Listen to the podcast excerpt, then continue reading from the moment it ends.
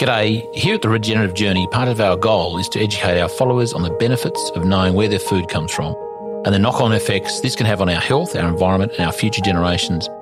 Understanding the connection has never been more important, and in the spirit of this endeavour, we have teamed up with Highland Beef Pastoral Company, a grass fed beef supply chain servicing the growing US grass fed consumer market, who I'm excited to announce are our season six show sponsors.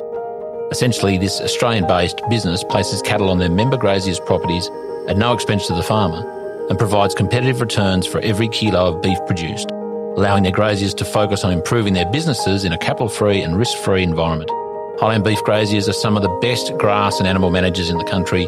Livestock are humanely and lovingly cared for while on their farms, and customers are guaranteed a very high quality, regeneratively managed grass fed and finished product with full transparency from farm to plate. If you're interested in finding out more about this program, visit hbpastoral.com.au forward slash Charlie Arnott. People are often really detached from the natural world, and in the last, I don't know, how, many decades, people seem to attach to the natural world through their food system. And, uh, you know, you look at that when on menus, the, the you know, exacting specificity of where something's from, the variety it is, where it was grown, how it was grown. People crave that sort of connection to the natural world through food. And I think it's an extension of that. That was Jason Cotter, and you're listening to The Regenerative Journey. From wherever we are, we acknowledge the traditional custodians of country throughout Australia, recognising their continuing connection to this land, its waterways, the stars in the skies since time immemorial. We pay our respects to the elders, knowledge holders, and to all the generations of First Nations peoples who have nurtured their unceded sovereign lands for over 80,000 years and continue to do so today. G'day, I'm your host, Charlie Arnott, an eighth generational Australian regenerative farmer. And in this podcast series, I'll be diving deep and exploring my guests' unique perspectives on the world so you can apply their experience and knowledge to cultivate your own transition to a more regenerative way of life.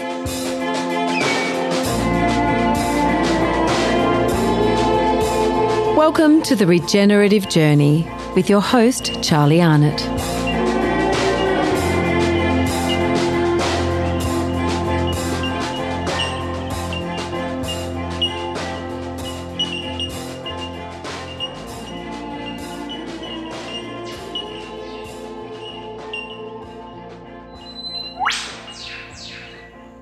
G'day and welcome back to the Regenerative Journey. Uh, I find myself sitting in our loft here at Hannaminno overlooking our beautiful dam. You may uh, hear some geese in the background. Um, I've got the door shut. It is a bit windy outside. It is. It is a f- crazy s- season. I've got to say. Um, we're in summer. This is this has been recorded sort of mid mid. Oh, know, third week of December, and um, you know, you'd be expecting some pretty hot days in the 30s at least, but we're sort of in the low 20s, and we have, you know, pretty much um, for the for the season for summer for December so far. Bit cray cray, um, not complaining. You know, comes with its own challenges as I've talked about before. Uh, just in terms of you know seasonality and where the plants are up to. My God, the flowers, the gum trees, especially our my favourite grandmother. Um, grandmother tree just behind the, the house here, uh, a beautiful yellow box tree, um, just in full flower, um, just incredible, just an amazing um, natural occurrence, and the beauty and the power of nature is on full display. Um, I'll post a video on that at some point. Um, now, this, I'm just going to make them quick because um, everyone's crawling, limping, I suspect, to the end of the year. Don't want to, don't need or want to rab- hear me rabbiting on too much um, leading into these interviews. Well, I hope, you know, if you're walking, if you're in, in, in David Jones doing your Christmas shopping, uh, just pop these on. Don't, oh, and just a quick one. And this is not, yeah, this is just something I've been doing some homework on. Um, if you can you avoid listening to me in with earbuds? I don't want that to stop you from listening, but um, the more I read and see about earbuds, those you know Bluetooth, I think they're Bluetooth sort of set up. No, they're cordless. Oh my god, not good. But anyway, yours, um, uh, you know, your decision your decision to make. I actually use air tubes. Um, that's actually the brand air tubes. Google them; they're fantastic. Um, whenever I'm listening to stuff with a you know in, in direct into my ears. Um, so Jason Cotter, he's our next guest on the Regenerative Journey. Uh, I've known Jason for a few years now, um, primarily for his ex- exploration and, and, expertise in the, um, dare I say, ancient grains, heirloom wheats, and so on, uh, growing in a very, I, I, I, believe, I feel, a very unlikely uh, spot down the Mornington Peninsula in Victoria. Um, I don't know if it was certainly not now known for its grape, uh, sorry, its um, wheat growing sort of um, uh, you know, notoriety. However, uh, a lot more grapes and probably a few cows and that sort of thing at the moment, and tourists. Uh, the growing tourists down there. Um, he is on his um, on his family farm where his father's been growing grapes for some time and making making or selling the, selling the grapes at least. Jason's been experimenting over a number of years with different varieties of wheat. Um, and getting them from all over the world, all, all above board. I'm sure he's not sneaking them in in the soles of his feet or anything like that. Um, and doing some amazing work with um, uh, genetics and crossbreeding and just growing and just sort of, um, well, actually, hold back. I don't know about crossbreeding. I don't think about the crossbreeding bit, but certainly in, in terms of just, just you know, selection of ones that he feels is you know, um, appropriate for his climate and so on. And anyway, growing and, and developing because you, you, might get a bag of the stuff and then obviously over a few years you can through growing um, every year and harvesting you can build up the numbers. So he's selling it all over the place. Um, he's making amazing bread. Um, so this is what I knew him for. And then sitting down with him there some um, some weeks ago now um, just the rest of his life. It's incredible, really. I mean, he's only a young fella, only a young buck is uh, is uh, Jason, uh, but he's crammed a lot in. Um, you know, he's a copywriter. He's done some work with um, Indigenous communities in Central Australia, some beautiful, amazing work there. Um, and sort of just really good, just really enjoyed this yarn for its sort of, I guess, spontaneity in the way that I didn't know much about Jason. I, I never do a whole lot of homework for that very reason, just so we can sort of dance with the conversation. But this one went to places I just didn't didn't have a clue. It was fascinating stuff, and really enjoyed. Um, my sit down there with uh, with Jason. Um, Tuerong Farm is the is the um, is where it all happens down there in the, um, in Victoria in the Mornington Peninsula, and um, I really hope you enjoy this interview with Jason. It was quite, it was sort of punctuated in the middle there by um, a delivery truck turning up. Um, it was very funny. We are all set up there outside his his bakery and where he does his milling and so on, and um, in the shed at the farm. And then you know, old mate turns up just totally oblivious to the fact there's two people with headphones on, you know, with microphones clearly in front of them. Um, just as a classic. Anyway, we got through that. We did have to have a, a little bit of a break um, between dealing with that, uh, and then we we sailed on. But you, um, I'm not sure where you'll pick up that um, potentially seamless break, or Reese, Reese might have popped something in the middle of it. But look, I really hope you enjoy um, this interview uh, on the regenerative journey uh, with Jason Cotter. It just looks a bit, a bit of a rough nut. Yes.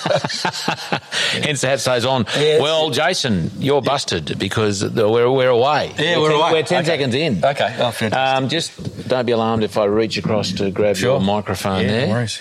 Um, mate. We're on the. We're welcome to the regenerative journey, and welcome to um, Tuerong Farm, your farm, and your bakery, your your your That's old it. shed, but a new bakery. Is that, Yeah, is that how we've- explain it? We've uh, the mill's now got uh, a bakery next to it and overlooking the farm, and um, yeah, we've probably opened six weeks ago, and um, it's going well. B- bread's beautiful. It's grown, milled, and baked here, and um, yeah, we're we're uh, on the way.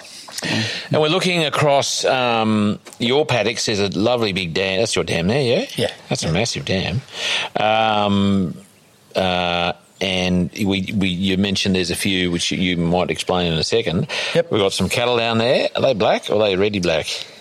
They're composites, yeah. Composites. They're um, from uh, well, originally they're, well, they're bred here, but uh, from Hicks Beef in Holbrook, they're uh, deliberate composites. Yeah, Yeah. So, yeah, for good figures, yeah, good carcass, that, that kind of thing. We're getting into them. Then the few composites. Blue E, Johnny Wright. Oh yeah, yeah, yeah. Low, um, low methane wines. Is that it? Or Uh, possibly. I couldn't give a shit about Yeah, they- they methane, to be honest. Oh, okay. Well, It's a load yeah, of they, boll- it's a load of bollocks. The Blueies, I don't, I don't think they burp as much. yeah, so think, Well, they got a good feed conversion. I think is the um, is one of the things there.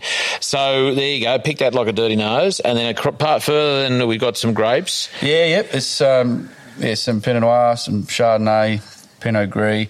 There is some Sauvignon Blanc, but we're going to swap that over to a, a Cultivar. Our, our neighbours, uh, Yabby Lake, take the grapes there, and um, and then further afield, uh, there's yeah, the cows and um, bit of wheat. Your storage shed, Yeah, yeah. your, or your dad's.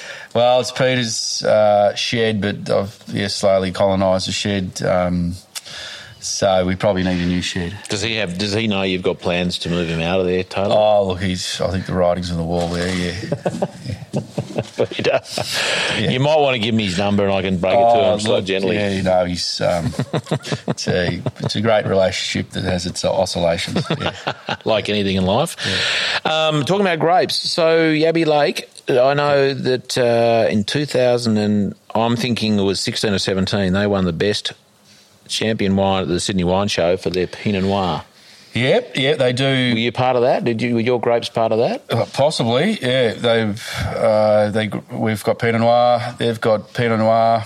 Um, yeah, uh, renowned winemaker over there, Tom Carson, and Carso? Uh, Carson, yeah. No, but is it Carso to his mates? Oh, well, geez, I haven't got quite got there yet. You haven't got that friendly. Yeah, no, no. We'll have to. uh, there you go. Well, we'll have know what he says. uh, at some point. Yeah. Or does he call you Cotto?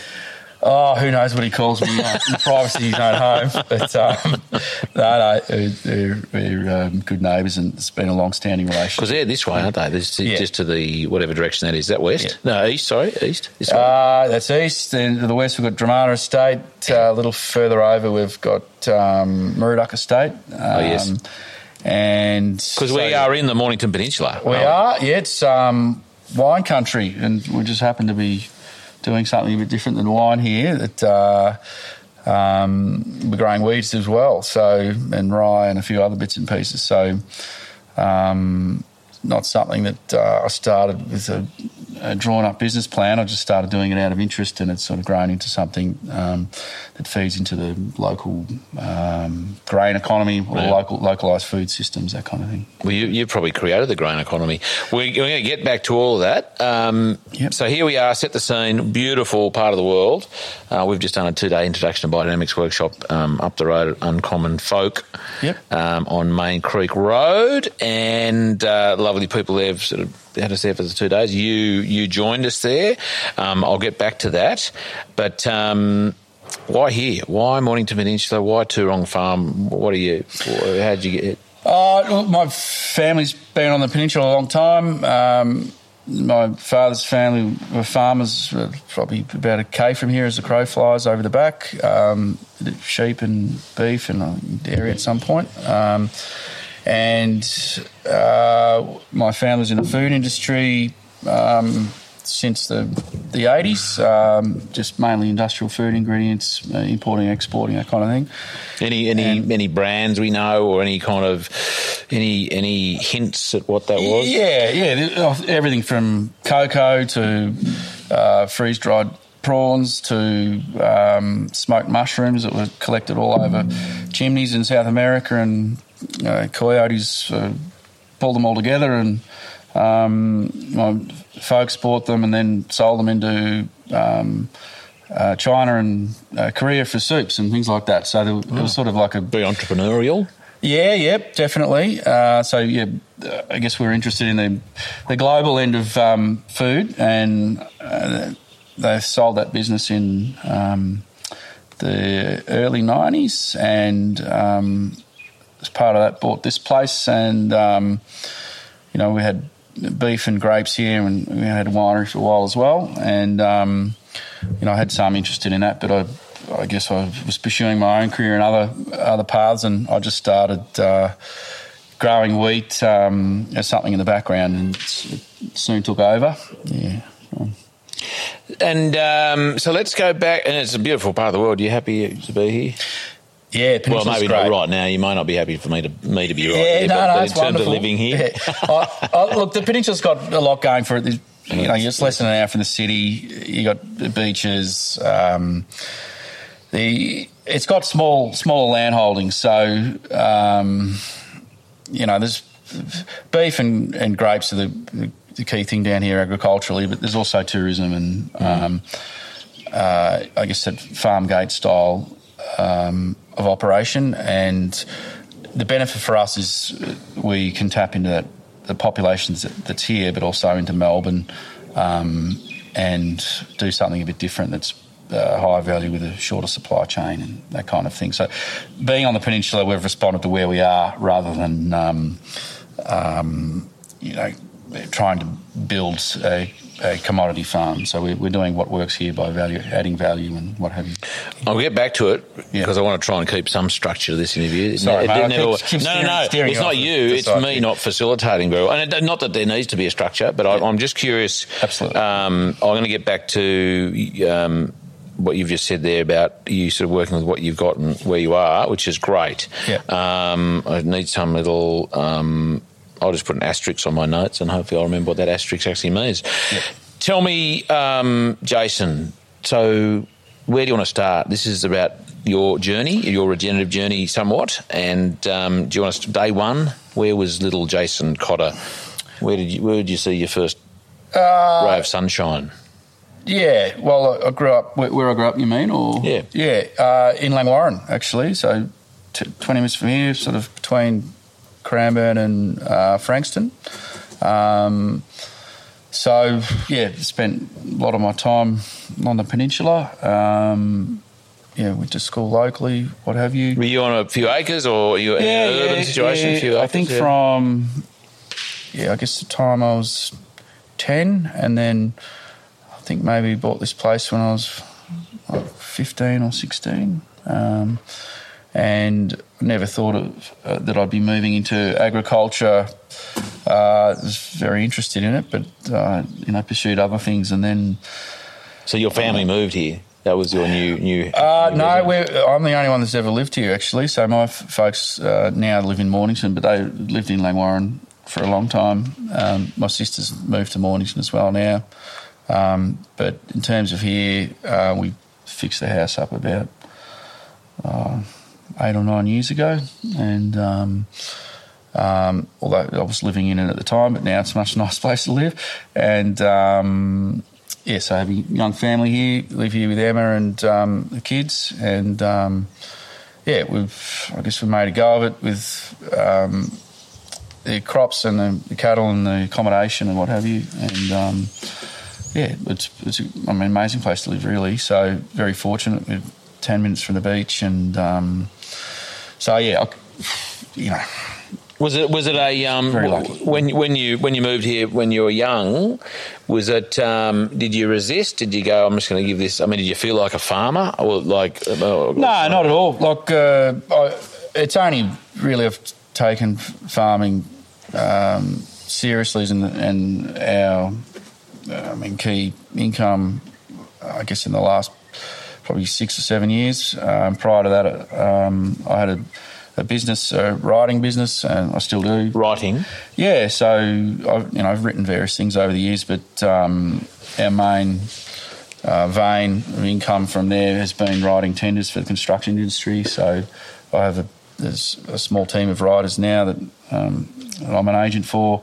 So we work on large um, infrastructure projects, and um, that was great. And I was doing that for quite a while, but then um, I just every time I said yes to a job, I was like, oh, I don't want to be doing this, and then you know, I was pursuing some agricultural things in the background, and then the, you know, I guess all my interest was there. So I've, I've slowly pursued that more and more to the point where it, it takes all my time. So This takes all your time now.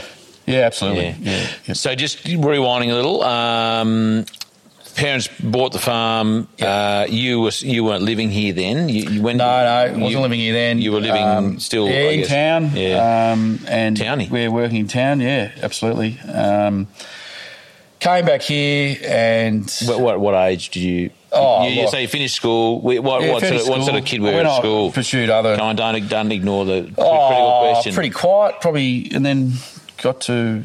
Uh, I went to university and yeah, cut loose, I guess, as, it, as you do. What did you do at uni? Um, well, I started doing forest science, science, uh, Forest science. yeah, and, and science, a, double degree, and then I think the second or third year. So the science part of it was mainly geology. I had to move out to the forestry school at Creswick, and I just moved from. Uh, you know, down this way to the city, and uh, I was pretty happy to stay in the city. So, I, Where's I, uh, Creswick? Where's that? it's out near um, Ballarat, between Ballarat and Daylesford. So, I mean, lovely country, and Mm. um, and but yeah, was keen to stay in town and um, you know pursue all the things you do in the city, and um, as a young student. that's right. And uh, So, so you had to go out there as part of the part of the course. yeah, yeah. So I, I ended up um, yeah, deferring university in my third year, and I went back and um, I did a, a, a creative arts degree in the end, and the, the mainstream of that was writing. And off the back of that, I you know published things in the paper and you know various magazines and what have you. I've only What, what topics? Oh, all sorts of things. So, um, uh, you know, uh, everything from ruined piano sanctuaries to um, Sorry, how ruined piano. sanctuaries. Oh, all right. Yeah, to tra- travelling through Tajikistan. To, So, so these these were um, from your experiences, like you Yeah, yep, you, yep. travelled and then wrote, and then they went. That's yeah, that- yeah. that's right. So, uh, subsequent to that, that kind of. you're an early blogger. Oh, it wasn't blogging. It was uh, broadsheet newspapers uh, in the you know Saturday features. But so prior to blogging, I guess. Um, and then, oh, I guess subsequent to that, I, I worked as um, a copywriter um, as for a travel company. So I'd write a lot of things from Lonsdale Street, but um, I was also um, occasionally would travel. So I went through Central Asia and did a few things like that that I'd write about before they, um, while, I, while they were developing trips, I'd go um, with someone and um, uh, look at the area and uh, work out a trip from you know A to B, and I would write about that and help with the promotion, that, that kind of thing. And I, uh, for what it, it sounds fantastic, but it, some parts were great. But really, um, around that point, I, I wanted to. Um, I had a hole I needed to fill with cash, basically. So I, I started writing tenders for the construction industry, and um, It's quite a quite a pivot, I guess, isn't it? it, it is. Did you did you inject some creative creativity that hadn't been seen before Oh, in the absolutely. construction industry? Yeah, yeah, no. You go, wow, Yeah, look, no. look at that. Oh, look, a lot No, of seriously, was that was that a, Yeah. like being able to do that? Was it was no, that, no, you, helpful? you can't. Um, you can't make stuff up. You can certainly. embellish. Uh, well, you can't even do that. But you can um, interview a, an architect or an engineer who may not be able to get the words on the page, and then come up with something that's succinct and expresses how they're going to build something and who's going to build it and um, how well they're going to work together and what have you, and to come up with something that the the government likes the look of, and then they award the tender to that uh, consortium or business or what have you. So I was doing that for a while, and um, but yeah, ultimately it wasn't where I wanted to be. So yeah. Back to the forest science. Science. Yeah. No, it's forest science. Yeah. What is that? What what when you're a forest forest science student? What are you learning? you're working out Sounds fascinating. uh, how to grow and cut down trees, and how to do the maths around uh, how many trees you've got, what they're worth, and uh, So how to feed them into the forestry industry. Yeah, so I guess these days it, forestry has a strong sustainability focus, and um, you know, depending on the political moods of various states, it uh, pretty much governs the fortunes of forestry. And so I think at the moment we're going through a, period where forestry is in decline locally, but it's just going to push it offshore into less sustainable uh, forestry coops. But um, you know, you can say that about fisheries and a bunch of other things, I guess. But um, uh, but at the time, yeah, it was about both plantation forestry and um, sustainably managing native forests, uh, which you know, there are various opinions on. And um, um, at the moment, I'd say in Victoria, it's it's dead. Yeah, it's, The forestry industry's dead. Oh, look, it seems to be on the way out. They're going to close it, um, the mills, and um, you know, of course, there's huge demand for plantation timber, but um, I don't know. Well, yeah, I'm, Is that a good? Is that uh, is that? Well, how do I fra- uh, ask that question? Is it? Um, I know there's a big demand for timber, so you know, obviously timber doesn't grow overnight. So you know, for people to be encouraged to put timber in now, what's what's your view on farm forestry? Then? Oh, look, there's amazing work done there, sort of agroforestry things, and sure, put put some timber in, and um, yeah, I. It's my view of farm forestry.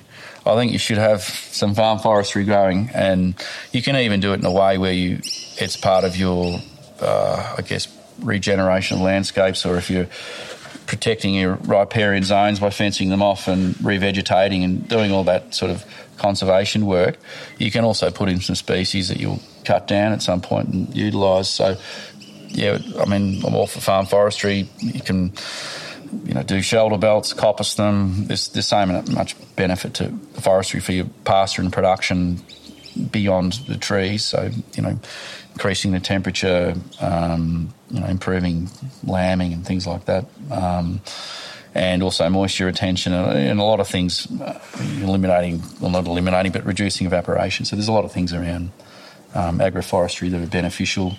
That, I'm talking about something I've, I've you know, no expertise in other than an interest, really. So.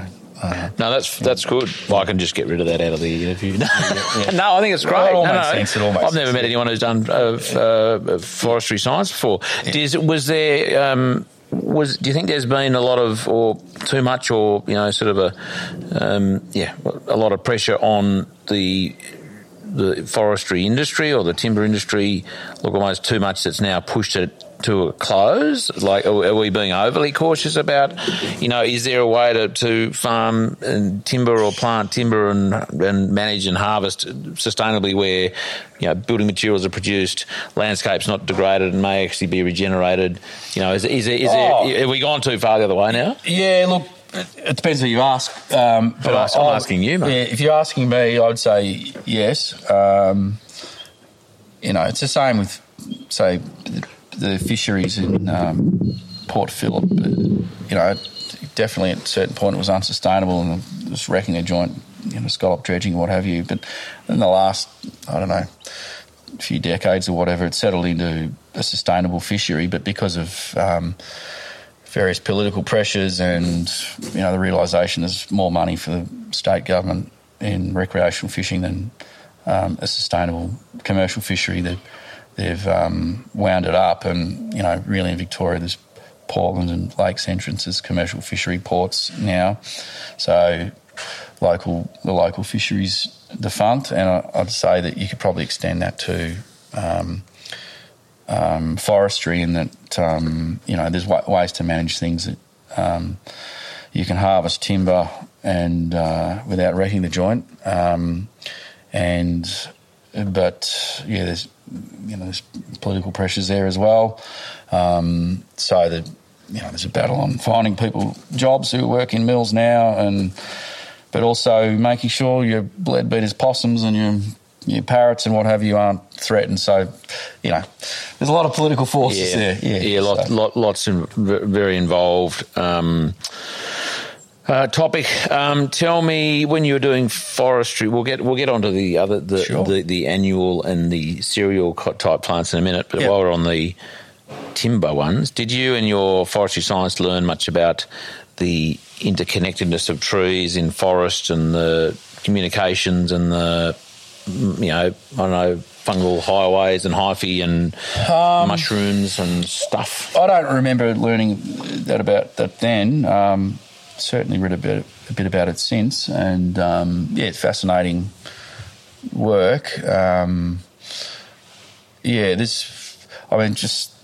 last season harvesting, I was listening to a, um, a book by this guy called Merlin Sheldrake, uh, Sheldrake Ah, yeah. called Entangled Life or something like that, and about fungi and its various um, uh, mechanisms and uses, and you know, it's amazing stuff. And then there was a bit in, that about um, relationships with trees and communicating and passing packets of nutrition and um, you know defence systems. Something that happens over there, this tree over here will know about it through those networks.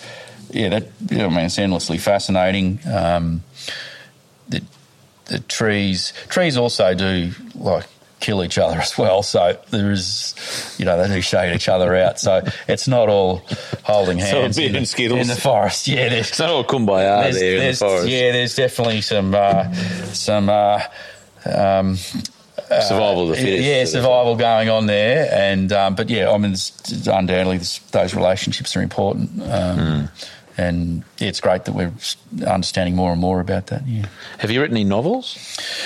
I did. Uh, uh, published or unpublished? yeah, I did start a novel once. It was um, set in a, a, uh Warlpiri community in um, Central Australia, where I lived for a few years, and um, uh, that had some interest. I, uh, but I probably uh, panicked there. Uh, uh, there's a few publishers keen on it, and um, that I'd you know I'd shown um, you know the first half to, and then uh, yeah, I guess if I was to look at it uh, with a clear eye, I would say I uh, panicked on.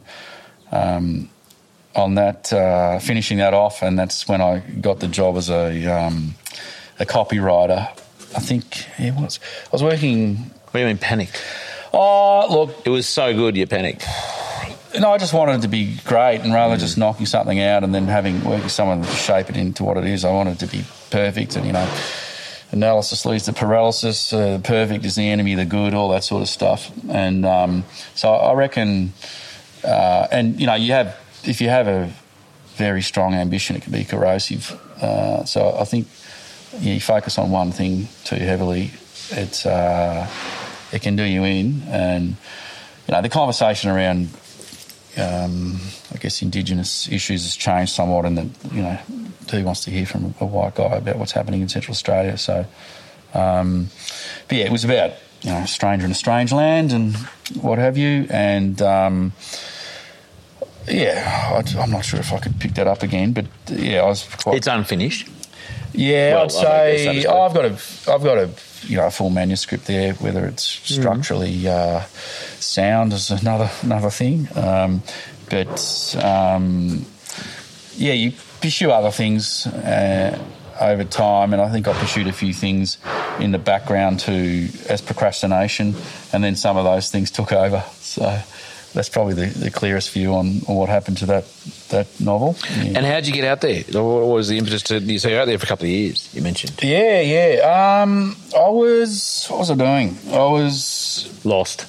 Yeah, I wasn't. I wasn't lost when I was out there. I was actually strong and getting strong when I was out there uh, for a time, and then then not so much. But um, I went out there. I was. I was thinking, oh, what what am I going to do? I was talking to my old man about it. I he said, oh, what are you What are you interested in? I said, oh, I'm interested in. Uh, Aboriginal art and rare books, and he was like, "Oh, it was, it was a long pause," and he said, "I don't know anything about those things." Um, what uh, uh, he said, but I know someone who does, and so I met someone who knew about that. And um, anyway, they gave me a few contacts, and uh, this is quite quite off base from the regen journey, mate. But uh, anyway, um, No, this is the guts of the region. Yeah, okay. Totally. so so I uh, wrote to a few people. Uh, I ended up getting some work in um, uh, a Warlpiri community, and um, I went up there for uh, what I thought might be a couple of months, and then um, they offered me a job, uh, and I ended up staying a while. Um, it was probably uh, one of the most profound experiences I've had in my life. Um, you can't really say that about many things that happen in life, but uh, I worked with first contact uh, Aboriginal people um, in the arts centre there, um, helping them produce their art and helping run the art centre, and um, and also just being in a place that was um, probably the most foreign place. Uh, I've been, even though it's in my own country, I've fairly widely travelled, and I would say it is uh, a completely um, foreign culture that is not foreign to this country, but was foreign to me, and. Um, foreign to your culture. Yeah, so it was, but you know, endlessly fascinating, and um, you, know, anyone who spent some time in that part of the world um, experiences interesting things at every end of the spectrum, and um, you know, I took my role in the community seriously, and um, uh, so I, I, guess it meant that I um, experienced some things that not everyone would have experienced, and um, yeah, look, that's it's a whole podcast, really. That chapter of my life, yeah. What when you say first contact? define that. You literally like like the. Oh, look, so some of the artists, uh, they were, were Aboriginal men and women that had like literally walked out of the bush into a mission, you know, during a tough year, wearing a hair string belt. That kind of first contact, wow. like completely. Uh, you know, living in the Tanami, um, in Northern Territory in Western Australia, uh, you know, deep into the the 20th century um, without um, contact. Like, there's wonderful. Um, there's some great footage actually when they were clearing the area for the rocket range from Woomera. Oh. Um, I don't know if you've seen any of that, but no, but I know that um, uh, Len um, Beadell. Beadell. Yeah. Have you heard his Have you heard his his thing at the Shepparton? Oh, Isn't it just one of the most yeah. amazing pieces of? Well, my, sorry, I, I don't want to put words in your mouth. No, go I, for it. I just think it's amazing. Yeah, no, Len Beadell, he, he, spoke at my school actually um, mm. in the like, late eighties. Um, yeah, and um, yeah, he had some great stories. Um, yeah, so those kinds of people, but also just being in a Warlpiri community where um, English is way down the list of uh, languages, and then you know sitting in a car when and where people actually would speak English for your benefit, and you might be the only you know English mm. speaker in the car, um, and ahead of that they'd know you know Warlpiri and um, you know uh, Luritja and a, Arrernte and a b- bunch of other languages ahead of that, and and then just seeing how that culture of uh, how that transfers into, I guess, modern life and or how it doesn't, and um, yeah, how some things work and some things don't, and I don't know never the twain shall they meet, maybe. Yeah. Where was the, because I did a road trip up there with some boys and motorbikes and yep. you there some years ago. Yep. Where was the, where was a centre, like where was one of the, the sort of the major community centres there? Or, oh, or ge- geographically? Yeah, so Yuendumu, about three and a half hours northwest of Alice on the Tanami. Um, the other Warlpiri communities up there note are um, uh, like Nyirrpi. It's out of their country, but it's still a Warlpiri place, uh, Lajamanu, um, and then Willowra. Um, yeah, so across quite a large mm-hmm. geographical area. Um, is probably at the southern end of their country, but there's quite a big knot of sites there, you might say, that require cultural maintenance and that you know they live their culture through. Um, and so it was good to, you know, after work there, I'd um, head down this track and see where this track went, and then after a while, you sort of fill in your mental map of how things mm. um, um, connect. And I, I, remember once coming across um, a cave system and um, you know walking up this sort of escarpment and looking over and just seeing this um, plain just covered in um, paintings, like a, a, rock surface covered in paintings, and thinking, oh, I'm not sure I should be here on my own. So I remember going back to work on the Monday, and I had a, a map, and uh, I was saying, oh, this is an interesting area here to a couple of the, the old people, and um, you know, kept going on about their painting. But then about a week later, this bloke came and picked me up and said, uh, "Yeah, come come with us too." And was a manager and owner of that um, that uh, particular place. It was in, Whitey's. Whitey manages owners, or no, no, no. The the um, the local the Warlpiri guys. Yeah, so there's yep. you know particular totems. Or well, my knowledge of this has probably faded over the years, but uh, every uh, totem or site or whatever has someone who owns it, and then someone else who's the manager of it. Um, okay. Yep. And um, according to their skin name, and um, and uh, I guess their pl- place in the community. And um, so they took me down there and showed me this amazing place that um, a, site, and um, there was a few places like that around Yuendumu, both for men and women, and um, yeah, just real scalp peeling stuff. Really, yeah, yeah. So anyway, well, pretty raw, like, like you know, and I guess in some ways privileged to be. Oh, you know. look, absolutely, yeah. You go up there thinking, yeah, oh, I've got a job to do, and really, it's you know, it's a place of being educated in something, and um, for for you, um, you know, and then. Uh, yeah, I think for me, if I'd stayed up there any longer, um, yeah. I remember returning to Melbourne. It was just kind of weird. It was a stronger culture shock returning to the city uh, because I, you know, I was ready for something a bit different when I went up there, and coming back, I was you, you had a different eyes on how people behave in the city and what, what, they do, and you know how things operate. But then you realise you've got to play the game and um, to get on, really. So yeah different perspective. Yep. Did any um, the individuals or groups who walked in out of the desert to the camps that you know at some point walk back out again? Uh, look, I'm not not sure. Um, I definitely know that there were. Um, um, what would you say? People's own personal camps on their own country. So they, you know, they might be in Yuendumu, but they'd also go and stay out on their own country. Um, and um, you know, occasionally I come across like you know two or three families, you know, they have their Land Cruisers and what have you, but just set up in the middle of nowhere, you know, riverbed or whatever. Um, so yeah, but in terms of like returning to um, their older ways, they're you know, there's I guess if your life's about necessity, if you, your life's a bit easier than uh, in one being in one location, you're hardly going to return to um, doing it tough in the bush. Yeah, so um, all this stuff I probably shouldn't be talking about because it hasn't been on my mind for a long time, and I my I don't have as clear thoughts on it Oh, mate. well, look, that, so, that yeah. that's it's you know it's as clear as it needs to be, and it doesn't. You know, it's not about like you know. I mean, it's as you remember, and it's amazing, and I'm glad that we kind of stumbled into that. You know. Yeah. Thank well, you for sharing. Uh, yeah, I guess.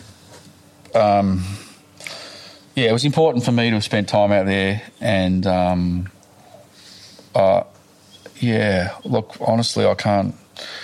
There's things that happen out there that just like mind blowing stuff. So, if people ever get the opportunity to spend any real kind of time in Northern Australia or Central Australia or whatever, you, you should. Um, what did it? Um, what do you think it's? Um, how how have, how have you seen the world differently since being out there? What kind of perspective, or that you, you're happy to sort of tell us about? Not not now. Not, not. Oh, look, I, yeah, look. I think close to the time. This is quite a while ago. It's just twenty 20 years ago. So, um, 20 years ago, maybe longer. Yeah, 20 years ago. Um, so, the person I was after that, uh, I guess, chapter of life, I'm probably not that person anymore. So, um, but I'd say an appreciation for Australia, the complexity of our Indigenous culture, um, and that we probably don't understand everything we think we understand um, about about Australia and our place in the world. If we drift down that path, yeah, mm. yeah. So, but um, did you go back? Oh, yeah, absolutely. Yeah, I've been back a few times. Um, I, sometimes I think about having a northern chapter again with the the kids and with Emma. Um, maybe coastal north or something like that. That'd be pretty amazing experience. Um, you know, for a couple of years. Um, but at the moment, it's not. Uh, not on the radar. Because yeah. um, Bruce Pascoe in his book Dark Emu has got a map of Australia and where the cereal grains were, uh, as I understand, cultivated. Across a lot of Australia, and I'm sure up there there was some, as far as he's concerned, and has researched some, dare I say, cultivation or propagation of cereal crops up there. Did you did you have a hint of that up there when you were there? Uh, no, no, there's no agriculture per se in in um, that part of the world that I'm aware of, other than what, what was in. Um, I mean, that part of it was tons of agriculture, like there was, um, you know, beef and uh, that kind of thing. Whitey Uh, agriculture, yeah, yeah, yeah. But in terms of, uh, I don't, I don't think um, the Warlpiri are generally aligned with um, that that worldview. Yeah, um, and that their, I guess their um, society was sophisticated uh, enough um, as a, I guess, a hunter-gatherer society with you know some permanent settlement um, for agriculture not to be a part of. I, I mean, I look at um, native millet, things like that. I think maybe you know that seems like a reasonable assumption that that was a crop at some point. But in that part of the world, the harvesting that I saw up there was uh, for pituri, the um, um, the sort of narcotic, similar to chewing to- to- tobacco. Yeah. Um, and also um, a particular acacia that they use to cut the pituri, and then also Cut as in Oh, like to chew with, put in a like a, a wad, yeah. So the because of the they burn the acacia, so it was alkaline, I think, and it would help cut the active ingredient out of the pituri and make it more accessible to Hmm. your your body. Um, yeah, what else did they have up there?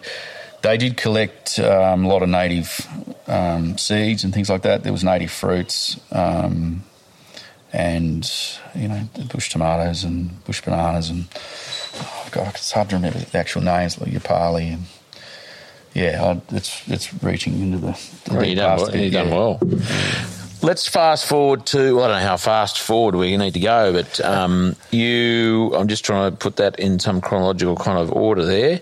Um, you you said that was just before you came back copyrighted in the construction industry. You, you, you, yeah, you yeah, yeah. It was up bit. there. Um, so and then, yeah, returned to Melbourne. Um, was writing in, I guess, professional settings rather than creative settings, doing um, technical writing and um, what have you, rather than um, you know journalism uh, or you know some other creative pursuits. Although recently I've um, written a couple of things for Wonderground Press, which is um, Underground press. uh, Wonderground Press, Oh, which yeah. is, uh, um, I guess, the uh, hard copy of what was formerly the Plant Hunter, the online um, thing that Georgina Reid does out of, Oh, yeah. out of Sydney. And um, she she still does that though. she does, yeah. So I've, the most recent um, issue of that I've written about Vavilov, who was a um, a Russian seed collector who first described the centres of origin, so where plants were first domesticated and spread across the earth. Wow. And um, he had this sort of That's cool. yeah, he collected all sorts of things from wheat to potatoes to rhizobia um, across the globe and established um, the Vavilov, well, what's now the Vavilov Institute, the, um, a huge seed bank in um, St. Petersburg. Um, I guess the interesting story off the back of that is um, uh, he built this um, repository of genetics and plant breeding, and one of his uh, proteges was quite caught up, uh, caught up in the communist ideology and had the ear of Stalin and said that uh, Vavilov wasn't doing things entirely aligned with communist ideology. Uh, had him put away in a gulag, uh, was sentenced to death, and then which was commuted to life in prison in a gulag. But of course, within a year, he died of starvation in a gulag. Um, however, his collection um, was saved um, by his fellow scientists, uh, even through this, uh, the siege of um, Leningrad, which was a multi-year siege, um, where the you know Nazis had basically surrounded Leningrad and were starving. People uh, basically um, reduced to making bread out of sawdust and cannibalism, frankly, and. Um, but they knew the importance of this huge seed collection that he'd amassed um, and didn't eat it. Wow. And So this is this in your story? This You're- is, you're this is in the latest edition of Wonderground. So you talked about this in, in that in, in that thing. yeah, yeah, We'll, yeah. we'll put that in the show notes. Wonderground Press. Um, and then we'll get the link and all that sort of stuff. the issue prior to that, I wrote about um, uh, bushfire that tore through my um, uh, in-laws' place up in, at Jingellic, uh, up on the Murray there, at Upper Murray. It ended up being that fire that um, burnt maybe a million hectares of southeast Australia. Um, That's the one, what, 2019? yeah, so that, that would have gone through.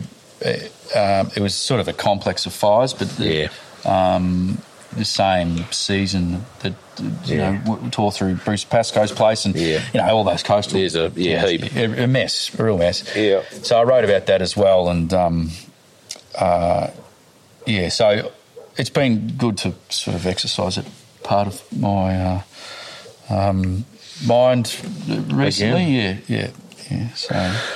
So let's get to let's jump to the um, the farm. When did you move back?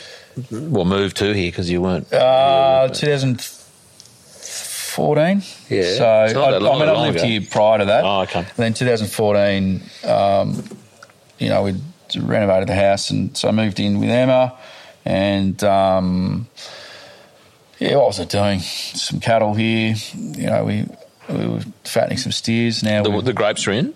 grapes are there. Yep, they've um, been there since the, the 90s. Um, that's been uh, Peter, my, my dad's uh, baby. Um, He still he still cares, tends to it.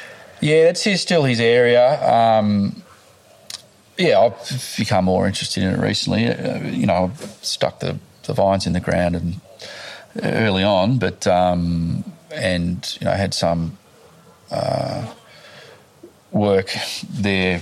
You know, when we were establishing it, and then when we were uh, at the winery. But um, I really didn't pursue it with any great gusto, and went and did other things, as I've said. So we came back down here. Um, I put in a couple of hectares of wheat on one of our bad paddocks um, for a few reasons. Um, wanted to bake my own bread. I wanted um, uh, I wanted to train my dog on quail and keep the quail a bit longer, so I needed some stubble. the dogs you got? I've got a pointer, so she's a German short haired. no, no, it's a pointer pointer. So I think most people probably say English pointer, but it's just a pointer. She's got Italian genetics. Garden variety pointer. Yeah, no, it's just the, it's officially known as a pointer, but uh, um, there's a few um, people in Australia that import some great genetics from overseas with the dogs, and I got a great dog that was probably uh, a bit too much for a beginner like me to handle. But Was that the one I can hear barking over here? yeah, there's a truck turned up, so she's got the the, the truck bark out. Yeah. Um, so yeah, I got her for for deer, and um, but she's would work too far out in front, and then I, I got her onto the birds once. It was just amazing to watch the dog on birds, and um, so I got quite into that, and then I thought, oh, you know, I should just, you know, the quail that we had here didn't stick around through the season. And I thought, oh, well, if I put some wheat in. So there's a few things. I also read um, Dan Barber's uh, book about um, the future of food called The Third Plate. Yep. Um, and um, actually, there's a chapter in that about a ethical foie gras. This bloke Eduardo de Souza, who I, I saw recently, to, to tell you about. But um, anyway, uh, there's a, a bit in that about local food systems and um, breeding grain for flavour and nutritional value, and sort of valuing it as food rather than. Um, a commodity to be traded that you know mu- much of it ends up as animal feed and what have you. Even stuff that's um, meeting, uh, I guess, um, specifications for bread often ends up in uh, down a, an animal's gullet as uh, I guess poorly designed animal feed. Yeah. Um, so yeah, put that in, and I guess it's been endlessly fascinated with wheat ever since. Wheat's the foundation of agriculture, really. Um, there's a, there's much to enjoy from I guess a production point of view, but also um, the cultural and historical aspects of wheat, and um, and then being engaged in my local food system that sort of stemmed from that. You know, being in a community, um, and essentially having a role in my local community that's stemmed from that. That really I didn't plan it or write up a business plan or anything like that. Uh, we just I just became very interested in one specific topic, and you know that's happened a few times in life. But um, you get very into something, um, and then you know a year, year and a half later, you're like, oh yeah, well, what, what's the next thing to be interested in? But wheat's got got the lot really, so um, kept your attention. Yeah, yeah, and then so I've just pursued it um, doggedly, I suppose, and. Um, so what does that look like now? Like what, what you, you started with one paddock just yeah. for your quail and the yeah. dog and a bit of yeah. bread, and then what what what are we? What, uh, what, what so like, that was how many years ago? Five. Yeah, six, five or six years ago. Yeah, so then, so what are we talking about now? What it looks what, like now is that um, we grow uh, wheat here. We lease land locally. Uh, we haven't this season because I've, I've, been busy with a few other things, but we we um, lease land. Hang on, sorry, mate. Does I might need to? Yeah, does he need your the yarn with you? He's just like going. Yeah, yeah uh, these blokes are talking. He's turned up a bit too early. This guy. What's he got? He's t- there's some grain going down to Tassie to grow there for a baker. Looking for more information to assist your regenerative journey? Come join Charlie and his guests around the kitchen table, an online community of supporters with exclusive access to the regenerative journey interview transcripts, live online Q&A sessions, a chance to engage with other like-minded people and more. Go to www.charliearnott.com.au forward slash the kitchen table. And if you're not totally satisfied with the value of your membership and wish to cancel it within the first two months, we will give you a full 100% refund, no questions asked. Now let's get back to this week's episode.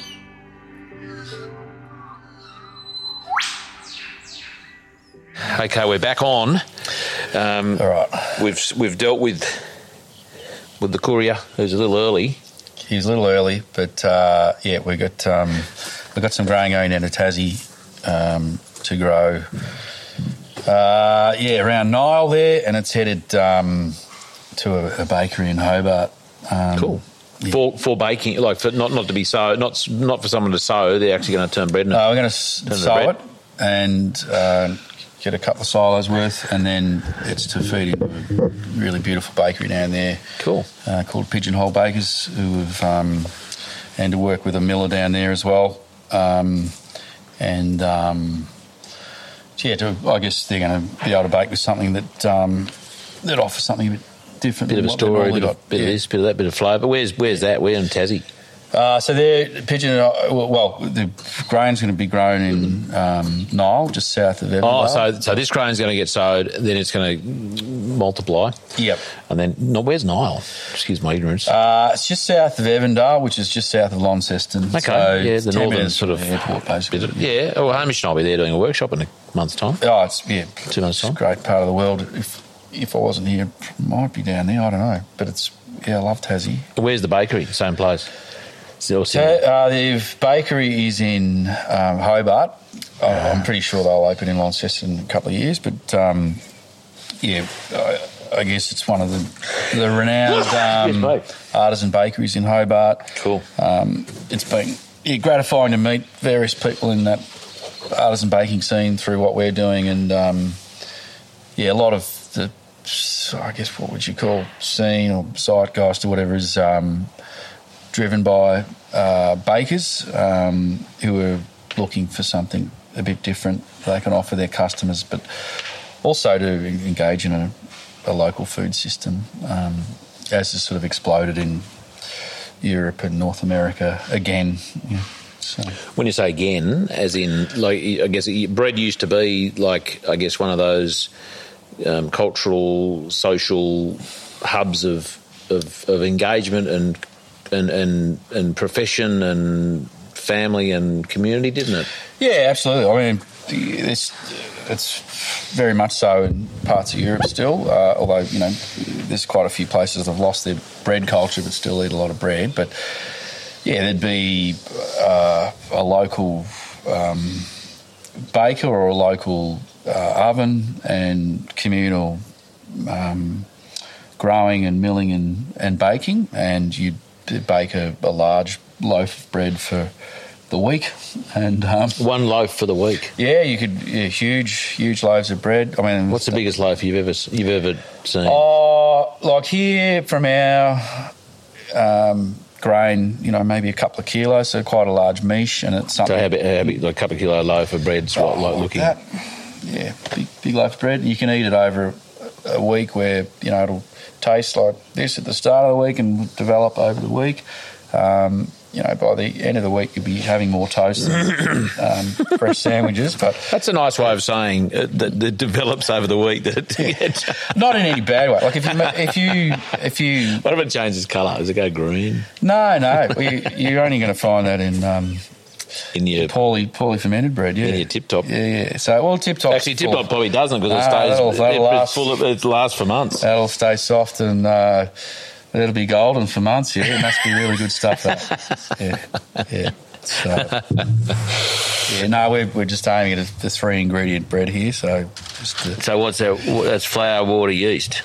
Not yeast. No, yeah, no yeast? So flour, water, salt, and I, I guess the part the flour and the water is also the levain or the, the sourdough um, that's uh, floating around in the air. And if you Ah, um, develop a, a sourdough starter or a, a mother or a madre, or what, I should ask Tom more about this than, than me. It's more his expertise. Tom floating around the background. We saw him Yeah. around. He's there. He's at, he's at the he's at the bench. He's, he's Is he preparing. uh, What's he needing in there? He's he's probably laying out um, loaves for tomorrow. Yeah, um, so, yeah, they're resting on the bench, and then he'll put them um, in uh, the fridge overnight for a long ferment, and then they'll go in the oven in the morning, and then people can pick up the bread in the morning. From so you're open. Give it a plug. Thursday, Friday, Saturday. Yeah, Thursday to Sunday uh, from uh, 8 p.m. Um. So people literally drive up here. we're sold out. Yeah, you can drive up here. Park. We've got various outlets on the peninsula. Um, so I guess Tuerong Farm, uh, Tully's, um, Cellar and Pantry, and also other restaurants and um, people coming on board. Um, so, yeah. It- Um, are you do you turn up? You here on a Sunday morning in your apron on the on the retail doing the hospo? Depends saying, what- depends what else Me, Cotto's in the house. look, we, That's what people want to see. Yeah, maybe. Yeah, we look. We've literally only opened six weeks ago, and I was away for much of that. So, uh, I, I think um, we are just talking about that this morning, having a bit more of a retail presence, and Hmm. so yeah, I will get out the apron and. Um, be talking to talk.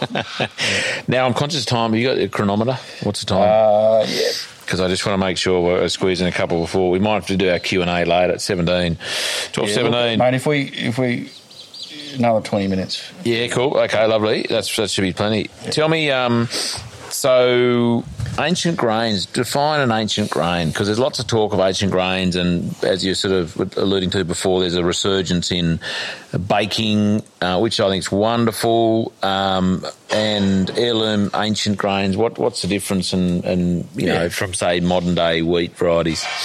So when I think of ancient grains, I, I think of grains that are from an unimproved era that aren't uh, really common wheat. So things like um, spelt, um, emmer, einkorn, probably spelt less so, but um, yeah, um, yeah, emmer, einkorn, maybe things like khorasan, and then the other sort of genetic oddities in the triticum family of grasses that uh, haven't been improved at all. Um, that's what I would term ancient grains. Uh, when you think of he- heirloom wheats or heritage wheats, uh, I would think of a few different things there. I'd think of things, say, prior to 1910, so just the very start of actual uh, plant breeding. Um, so I think of common wheats that were either land races, so that were just lines that people grew locally that they collected the often genetic diversity within those lines. And then after, say, 1910, uh, well, 1900, I guess, up until the um, Green Revolution, so uh, say 1960, uh, you know, the 60s, and the introduction of um, high yielding semi dwarfing genetics, I would think of that period as heritage wheat as well. So, um, breeding uh, for like rust resistance and yield and other functional qualities was well underway from then, um, and not just relying on what genetics are available locally. Um, and people were adapting um, lines and genetics to their location. And then from, uh, I guess, 1960 onwards, where semi dwarfing high yielding genetics started to dominate um, what was grown. Um, and I guess through to the modern era, that's what modern wheat is now.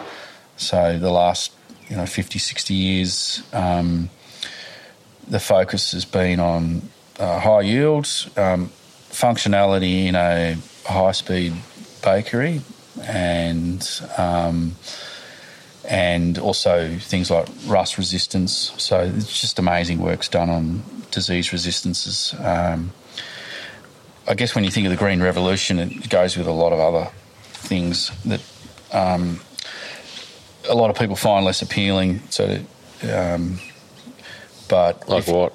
Well, if you think of um,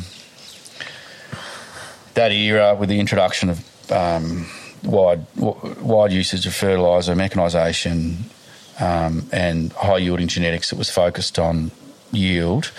Um, there's nothing wrong with any of that. It's it's all great. It's just what has developed around that um, in terms of our food systems.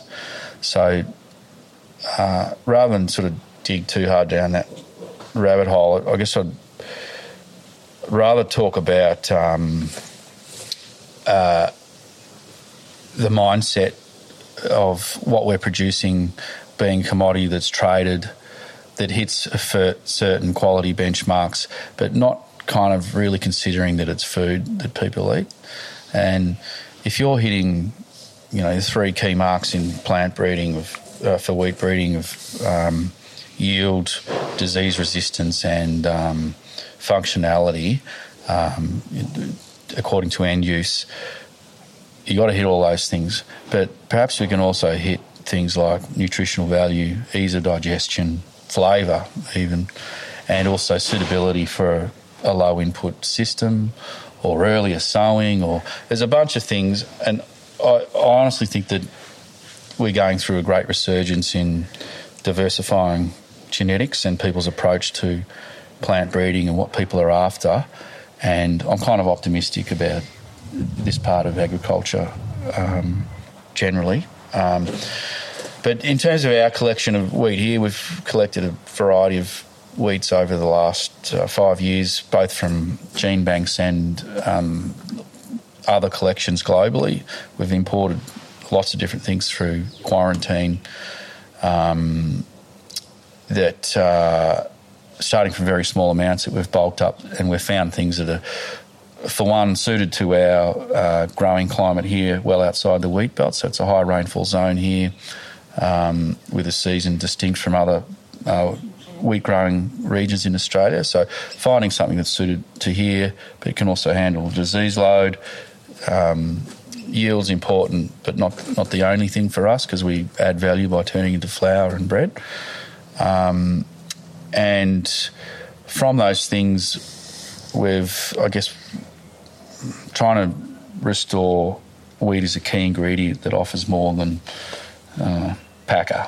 Yeah, so. Um, so looking at flavour, nutrition, ease of digestion, those things. Um, and it's not necessarily older is better. Uh, in fact, there's plenty of old wheats that are terrible for digestion and don't offer you much, or they've got, in analysis, they might have all the components of uh, high nutrition, but they also have antagonists to digestion that stop you absorbing it. So um, there's plenty of modern wheats that actually really you know you can digest really well and offer a lot for you. But so it's wading through old and new to find things that um, are good as food, um, and also from a business point of view that's distinct from what else is available. So um, I'm very interested in um, hard red wheats, uh, milling wheats um, that have genes that can handle uh, like Um, they don't pre-harvest sprout They can handle late rain, things like that, and while maintaining their quality, it's not something we've typically focused on in Australia. Um, I'm also interested in population wheats, so a lot of genetic diversity within one field. Um, if you've got that genetic diversity in there, you can handle um, rusts um, and what have you. It doesn't spread as easy, um, frosts, things like that. And if you've got that diversity in there, um, you end up with, uh, I guess, stable yield across the years um, rather than sort of a boom and bust cycle. You, um, you know, you end up doing quite well every year instead of, uh, you know, fantastic one year and poor the next. And so I'm interested in that as well. And just general diversity. But just having looked at globally um, what's happening both at the big end and small end of the grain world, uh, I'm quite optimistic about diversity in, in general. Um, I'd say Western Europe probably needs to look at increasing their diversity, but Eastern Europe certainly has. Um, you know, in the last few decades, um, and you know, of course, generally, the consumers consumer values have become more and more important to um, having a viable business, and um, I guess the consumer's interested in difference and all these other issues I've been talking about. Just going back to my little asterisk before, Jason, yeah. you said that you know when you sort of when you were here, you know you you sort of did. You were farming to sort of suit the environment as opposed to kind of imposing ideas and going, I'm going to make you work. It strikes me that, you know, growing wheat down here I mean, who else is who else has grown wheat down here in the last thirty years? Uh, well, in the last few years, a few people. No, no, the last yeah. thirty. Like, like before yeah. you went, I'm gonna, I need wheat from a quail and yeah. a couple of bits of well, sourdough. Like, I'm, I mean, I'm, not sure if people had grown wheat, it was it wasn't taken to harvest. It would have been just for. Um, for fodder. Um, well, I guess that's my point. So you, you thought yeah. that was a good idea, and it clearly has been a good idea.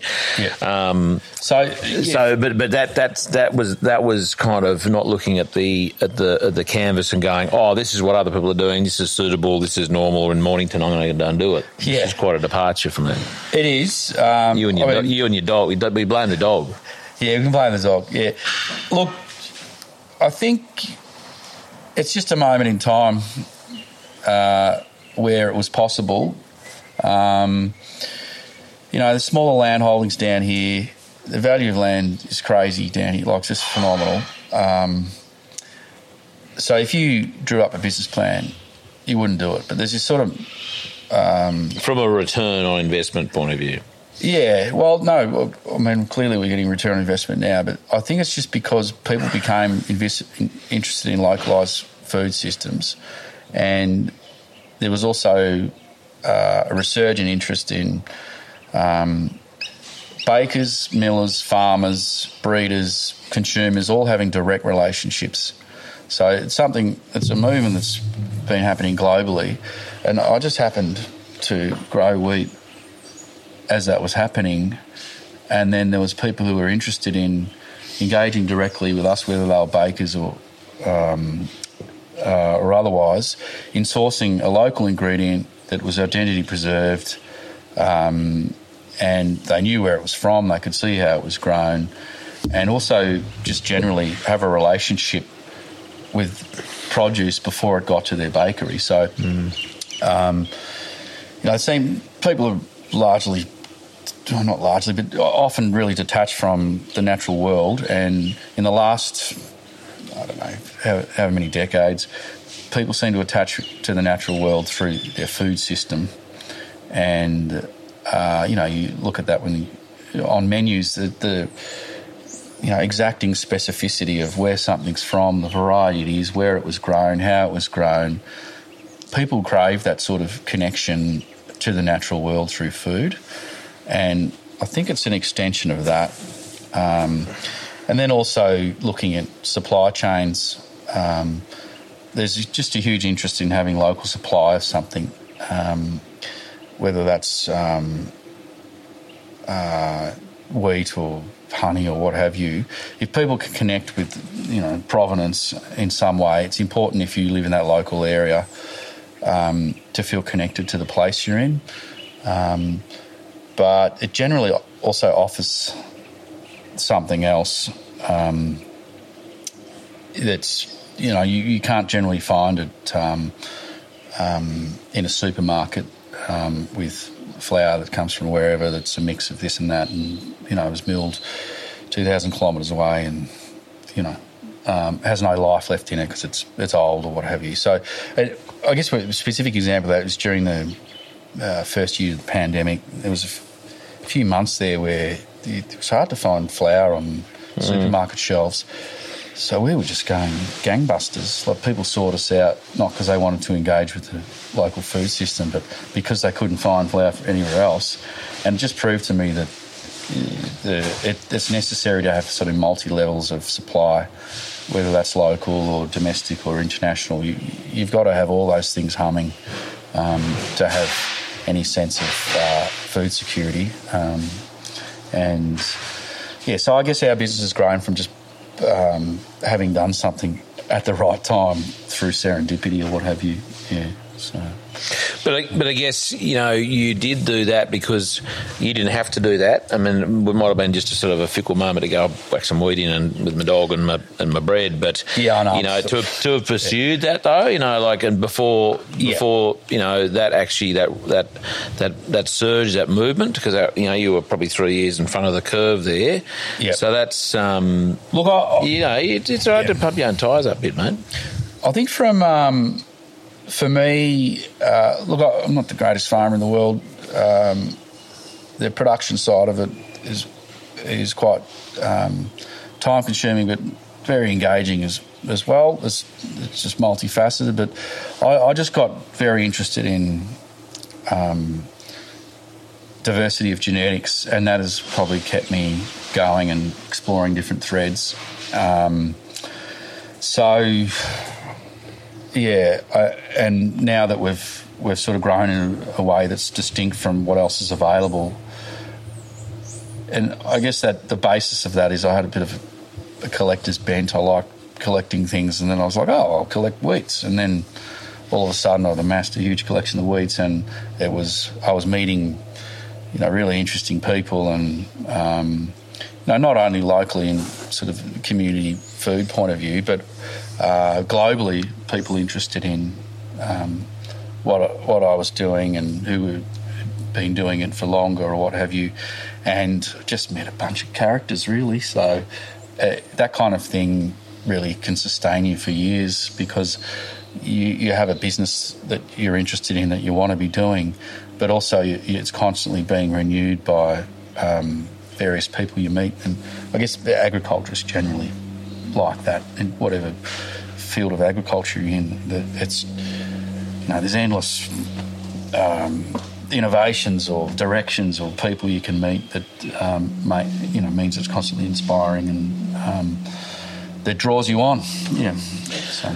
Mate, um, I'm conscious of the time. It's just gone 20 minutes into our second session here. Yep. Um, you have to get your, your ass somewhere else. Yep. Um, I think it's a really good spot to finish. Um, there may be another opportunity to catch up to do our Q and A for our Patreon members. So if yep. you're not a Patreon member, sign up. Yep. Get on board. charliearnott.com.au. Ten bucks a month, you get transcripts, you get Q and A's. We're even doing a, we're even we just, I had a brainwave this morning about something else we're to do for the Patreon members, which should excite them no end. So by the time this comes out in the world, um, that will be in, that'll be a thing. Um, so we'll catch up another time. And mate, that's been that's been fascinating. I love it. I mean, you know, I, love that you know coming here on your farm, talking. You know, I knew you were going to talk about wheats and and so on. Given that's the the obvious thing we're going to talk about, but we went other places, which is awesome. And that's what I love about you know people and and yarning and and conversations and exploring and dancing with the conversation, which I think we did. Yeah, absolutely. You're a good dancer, mate. Oh yeah, it was a lot to talk about there. We probably uh, could have could have carried on. Yeah, we could have. That's fine. No, look, we'll we'll we'll um, we'll, we'll catch up another time. We do have um, a monthly webinar for our Patreon members that um, I'll definitely be um, getting back in touch with you about being on um, sure. another time, another, yep. in a month. You know, you know, in in not next month, but in a you know one of our monthly ones. And um, mate, you get going. Been lovely to chat. It has. Thanks so Jason? much for having me on, and um, the been- last couple of days as well. Enjoyed it. Oh, we didn't even talk about the biodynamic workshop, mate. We didn't. Jesus, anyway, we're going to give you. We're going to keep a close eye on you and your activities here. Hamish will at least. Okay. The Yep. spirit of Hamish will be lurking around every corner. I'm gonna. I'll give it a crack, and I'll let you know the results. So, yeah. Good on you, mate. All right. And next week on the Regenerative Journey, my guests are Dave and Bianca from Our Cow, starting from very humble beginnings um, on their own little farm and, and dealing with, with some trying circumstances, drought, and, and so on, financial pressure. Uh, they did a complete um, uh, pivot and looked at uh, different ways of, of, um, of utilising their skills and doing a fine job, and now have uh, uh, running the proprietors, the, the founders of Our Cow, um, amazing you know, grass-fed meat was beef, and they're turning their hand to other other meats as well. Um, it's a big operation. They've done so well. Really proud of these two young uh, young couple, and they're on next week. Regenerative Journey. This podcast is produced by Reese Jones at Jaeger Media. If you enjoyed this episode, please feel free to subscribe, share, rate, and review. For more episode information, please head over to www.charliearnott.com.au.